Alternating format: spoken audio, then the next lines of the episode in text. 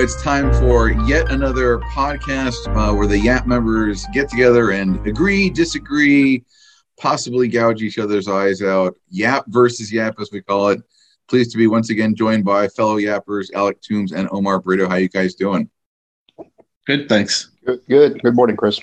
So, as much as I like being with you guys, and it's such a pleasurable experience, we've been thinking about this idea. I've actually had this idea for a podcast for really for like three or four years. It's movies that we love, but they are hard to watch. Um, and what that means is just what it sounds. It's like it's a good movie.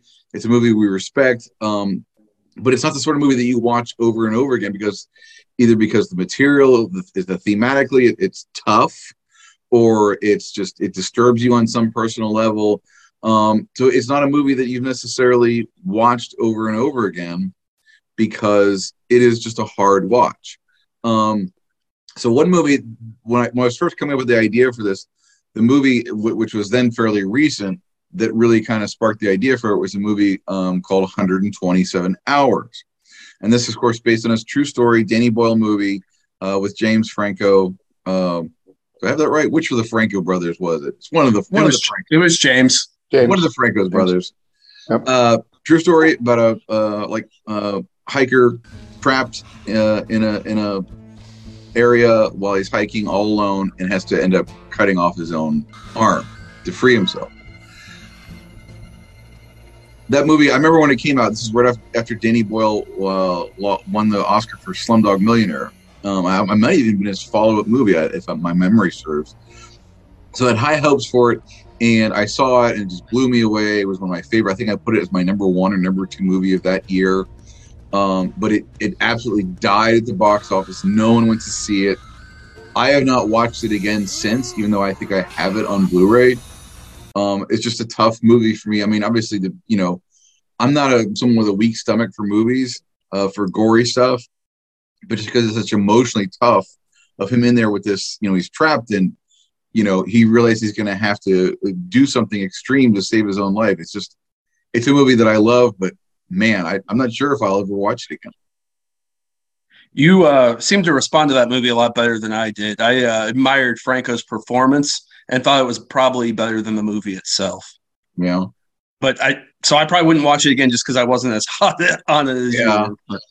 Omar, I don't know if you had any reaction to that one, or you probably didn't Um, even see it because like most people did not. Oh no, I I'm a huge Danny Boyle fan. I'll watch anything he does. Uh, I'm less so of a James Franco fan, but I did watch it. I think uh, uh, did he use a pocket knife or something? Yeah, or like a you know like a like a uh, uh, folding knife. Um, yeah, yeah. I mean, uh, maybe I might not watch it again just because maybe I wasn't uh, enthralled with it, not because of the the content. You know, I think I, I if I'm going to rewatch a Danny Boyle film, I, there's dozens more I'd rather watch than that one. So yeah, Yeah. it didn't really do it for me. I mean, I, I think I've, I think maybe just uh, Franco's performance was good, but it just wasn't something I want to uh, go back to. Okay. Well, Omar, what's uh what's the movie from your list? Um, one of the movies I picked was uh, Under the Skin. Yeah. Uh, is it? Uh, let me see. 2013. Uh, Jonathan Glazer. You know, he's uh, the director of Sexy Beast, which one of my favorites. I love Sexy Beast. I haven't seen the other one with Nicole Kidman, Birth. Mm. It's, it's, It's his worst movie, in my opinion. It's his what? Birth, I think, was uh, Glazer's weakest movie, Okay, In my- okay. in my opinion. Perfect. But yes, um, so this is a uh, this is a novel. I, I actually did read the novel. Um, so the movie I think is the most famous, and I hate to be crude, but it's just because Scarlett Johansson is fully nude, and um, that's she has no. And I've read articles where um, she felt that that was something that needed to uh, she needed to take off her clothes to basically show uh, the character. Um, if you're not familiar with the movie or the book, she is a an alien who basically goes up and down the streets of well in the movie it's the it's in the city she's in uh, like glasgow scotland in the novel she's in the country countryside still same country but what she does is she picks up hitchhikers. Yeah. So she looks for male hitchhikers who are very athletic and sturdy because she's basically looking for the best the best cut of meat. So Yeah. that's that's her job is to harvest meat for her. Uh, she's in she lives she's living in this in this planet, but she's sending the, the meat gets sent off world to her home her home planet. So Yeah. um, And, and then it's kept what- much more circumspect in the movie. Like we don't even really Correct. understand. She just seems like this strange woman who's going around picking up men and killing them. Um, and it's really not. I really not towards the end of the film do you really get a sense like, okay, she's actually not human. Correct. And this is a movie where um, not much is said. Not much is said. And it's all done, you know, through the lens, basically through the lens. Uh, what's really cool is um, I, I wrote down in my notes, I wrote, the, I wrote, I wrote, this is like a, a mixture of uh, taxi cab confessions meets motel hell Yeah, you know, because she's driving around the city and she's just talking to these men, and um, they're basically, depending on what they tell her, she, if in the book, if if if they're if they have they're married or they have children, she doesn't she doesn't take them. But if they're single, she takes them. But the thing about uh, the movie that I found that was interesting is is a lot of the people in the cars that she's driving around were normal um, non-actors. They they uh, they installed cameras in the car, and then she spoke to them naturally. And if the scene was good, then they would sign. They'd have the uh, the the person sign an agreement saying, "Hey, this is a Mhm. movie."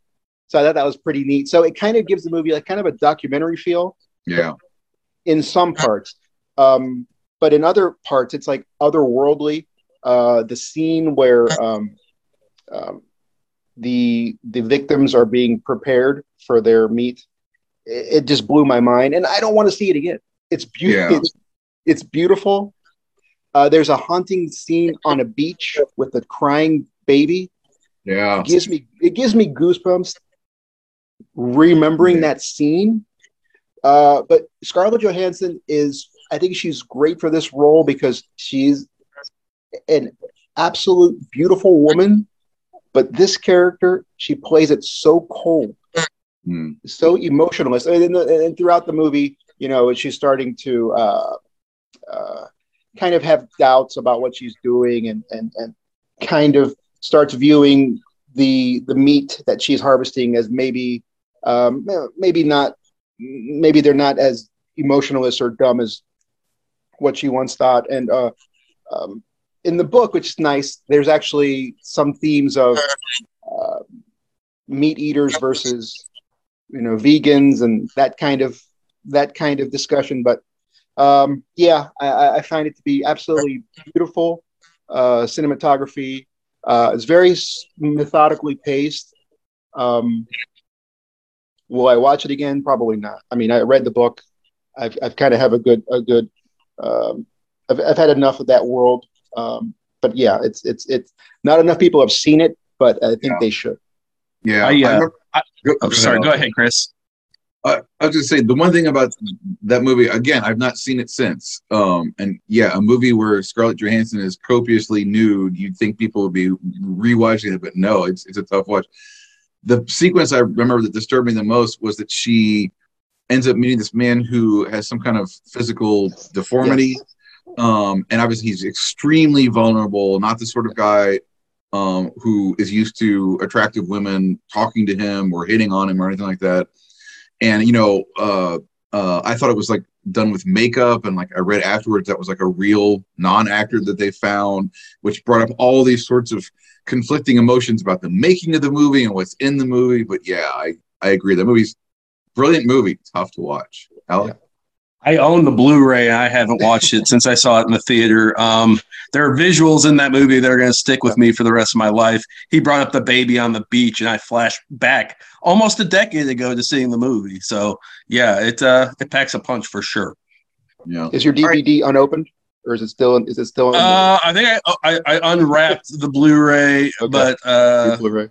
I, I haven't uh, haven't popped it in the player. oh god i have so many unopened Blu-rays and even DVDs. I'm ashamed of. Alec, what's uh, what's one from your list?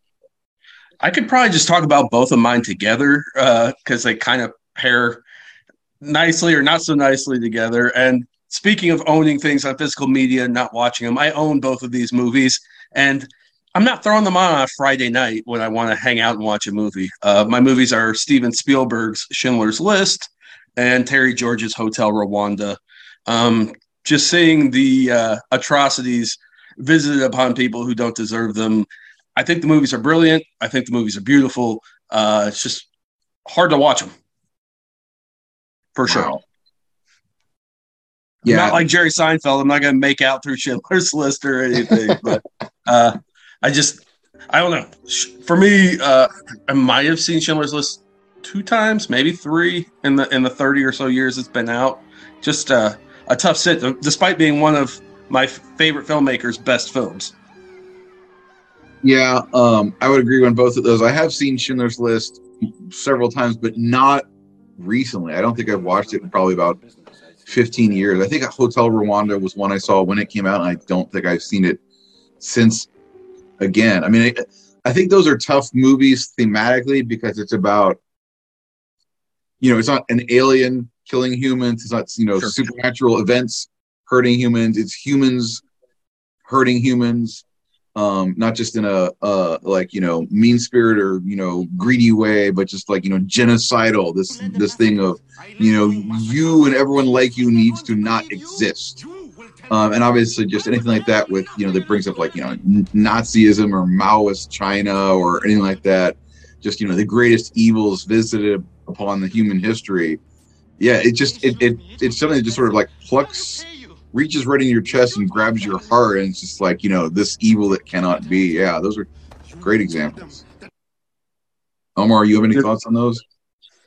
Yeah, I think I want to go a little different. I'm going to say that uh, uh, Ralph Fiennes. That's I mean that's that's who I remember when I think of Schindler's List. Mm-hmm. You know, I think of Ralph Fiennes being um, just very scary, but very uh, you know just commanding the screen he was uh, he was the character that I don't know. I just when I think of that movie, I think of him, even though I don't think of uh, Liam Neeson very much. There's just something about what Ralph Fiennes did in that in that role that was uh, this. Uh, but, but I'm not going to watch it again. Yeah, I mean, it's. I think I saw it in the theaters. That's probably one of the um, one of the movies that we're one of the movies on this list that we, we're going to talk about that I think I've saw in the theaters.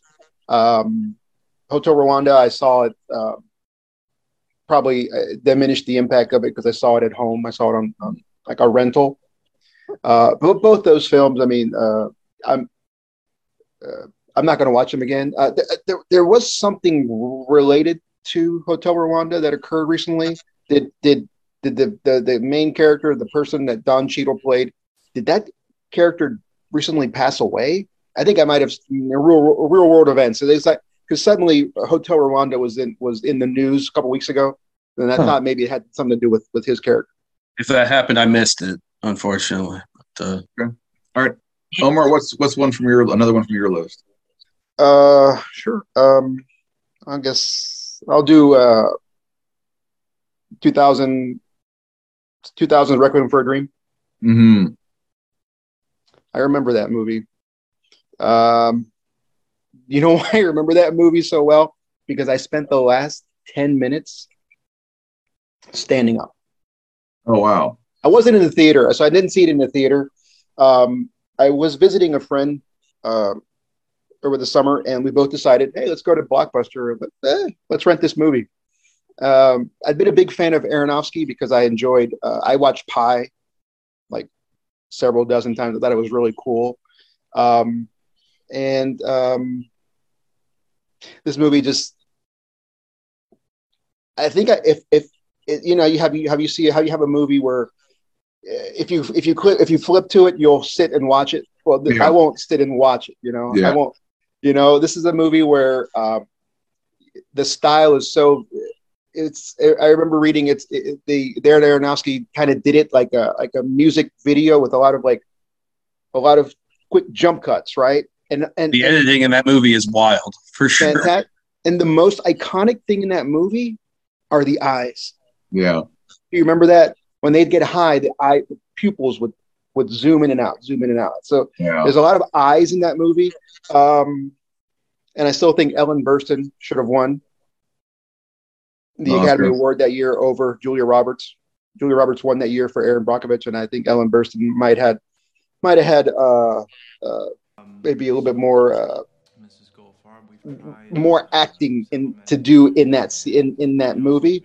Um, but yeah, if you don't know the movie, it's about basically it's about addiction. You know, it's the Jared Leto, Marlon Wayans, Jennifer Connelly, um, and Ellen Burstyn plays uh, Jared Leto's uh, mother. So this movie is directed by Er- Er- Darren Aronofsky. It's from a book by uh, Hubert Selby Jr. Um, and it's basically about addictions uh, and whatever you know whatever form that may be. So the Jared Leto and, and Marlon Wayans are addicted. They they're like small time hustlers, and they want to they want to they want to they want to break out of their of their uh, you know tax bracket. So they they they go up to selling heroin. Uh, his mother, played by Ellen Burstyn, she somehow gets it in her head that she's going to be uh, a contestant on a on a TV show, kind of like The Price is Right. And then she has this fantasy of this red dress that she needs to fit into the red dress. So what does she start doing? She starts taking diet pills. Yeah. So it's basically parallel stories uh, chronicling the downfall of addiction, and it's told from the heroin user's point of view versus the diet pills point of view. Right. And I remember reading that Aronofsky, Aronofsky said, or Darren Aronofsky said, addiction is addiction, is addiction. It doesn't matter. We we judge. We might judge Jared Leto's character worse, but what happens to Ellen Burstyn? I uh, the scene when she gets institutionalized. I'm getting goosebumps remembering that scene. Yeah. They put they put the, the, she has the ECT done. They put the bit in her mouth, and they're they're zapping her forehead. Do you guys remember? You guys remember that scene? And people are throwing up, and and the limbs are being amputated, and um, there's a sex there's a sex act um, between two women and a bunch of sweaty old men. Okay, I'm, I don't want to talk about that movie. Narrated by David Keith, or at least vo- David Keith's talking about it. David whole time, Keith. David Keith. very memorably. Yes. Omar, you're like going into PTSD just thinking about it, I think. Well, I I love these films that make me feel things. Yeah. Um, and but you know, I think I'm I I don't have to watch him again because just talking about him kind of I'm reliving. Yeah. Well, I think that's it because like just just being grossed out. Like I recently watched the movie horror movie Terrifier 2, which is being talked about as one of the grossest movies ever. And you go into that because there's no emotions with that. Whereas I think you you said it exactly right. The reason these films have affected so much is because they make us feel powerfully, they grip us, um, they manipulate us, and you know, we can't we can't let go. I sincerely believe Requiem should be shown in every high school in America. Like, if you want kids not to do drugs, show them this movie when they're 14 or 15 years old.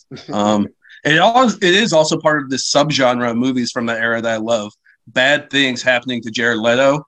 Uh, if you look at Fight Club, he just gets demolished. American Yeah. Psycho, he gets Yeah. murdered with an axe. Uh, then Red Line, he pops up and gets machine gunned like immediately. Panic Room, he gets his arm caught in, in a security door. I like watching bad things happen to Jared Leto, even if it is in a uh, very serious and profound movie, such as Requiem for a Dream. Okay, we got a couple left here. I'm going to do another one. This is also one of the ones that I thought of when I first had the idea for this podcast, which is Boys Don't Cry, which of course is the movie that uh, really made Hilary Swank a star, um, won her Oscar. Um, interesting movie that you know uh, now is, is on a topic that you know now you know back then they didn't really talk about transgenderism or things like that.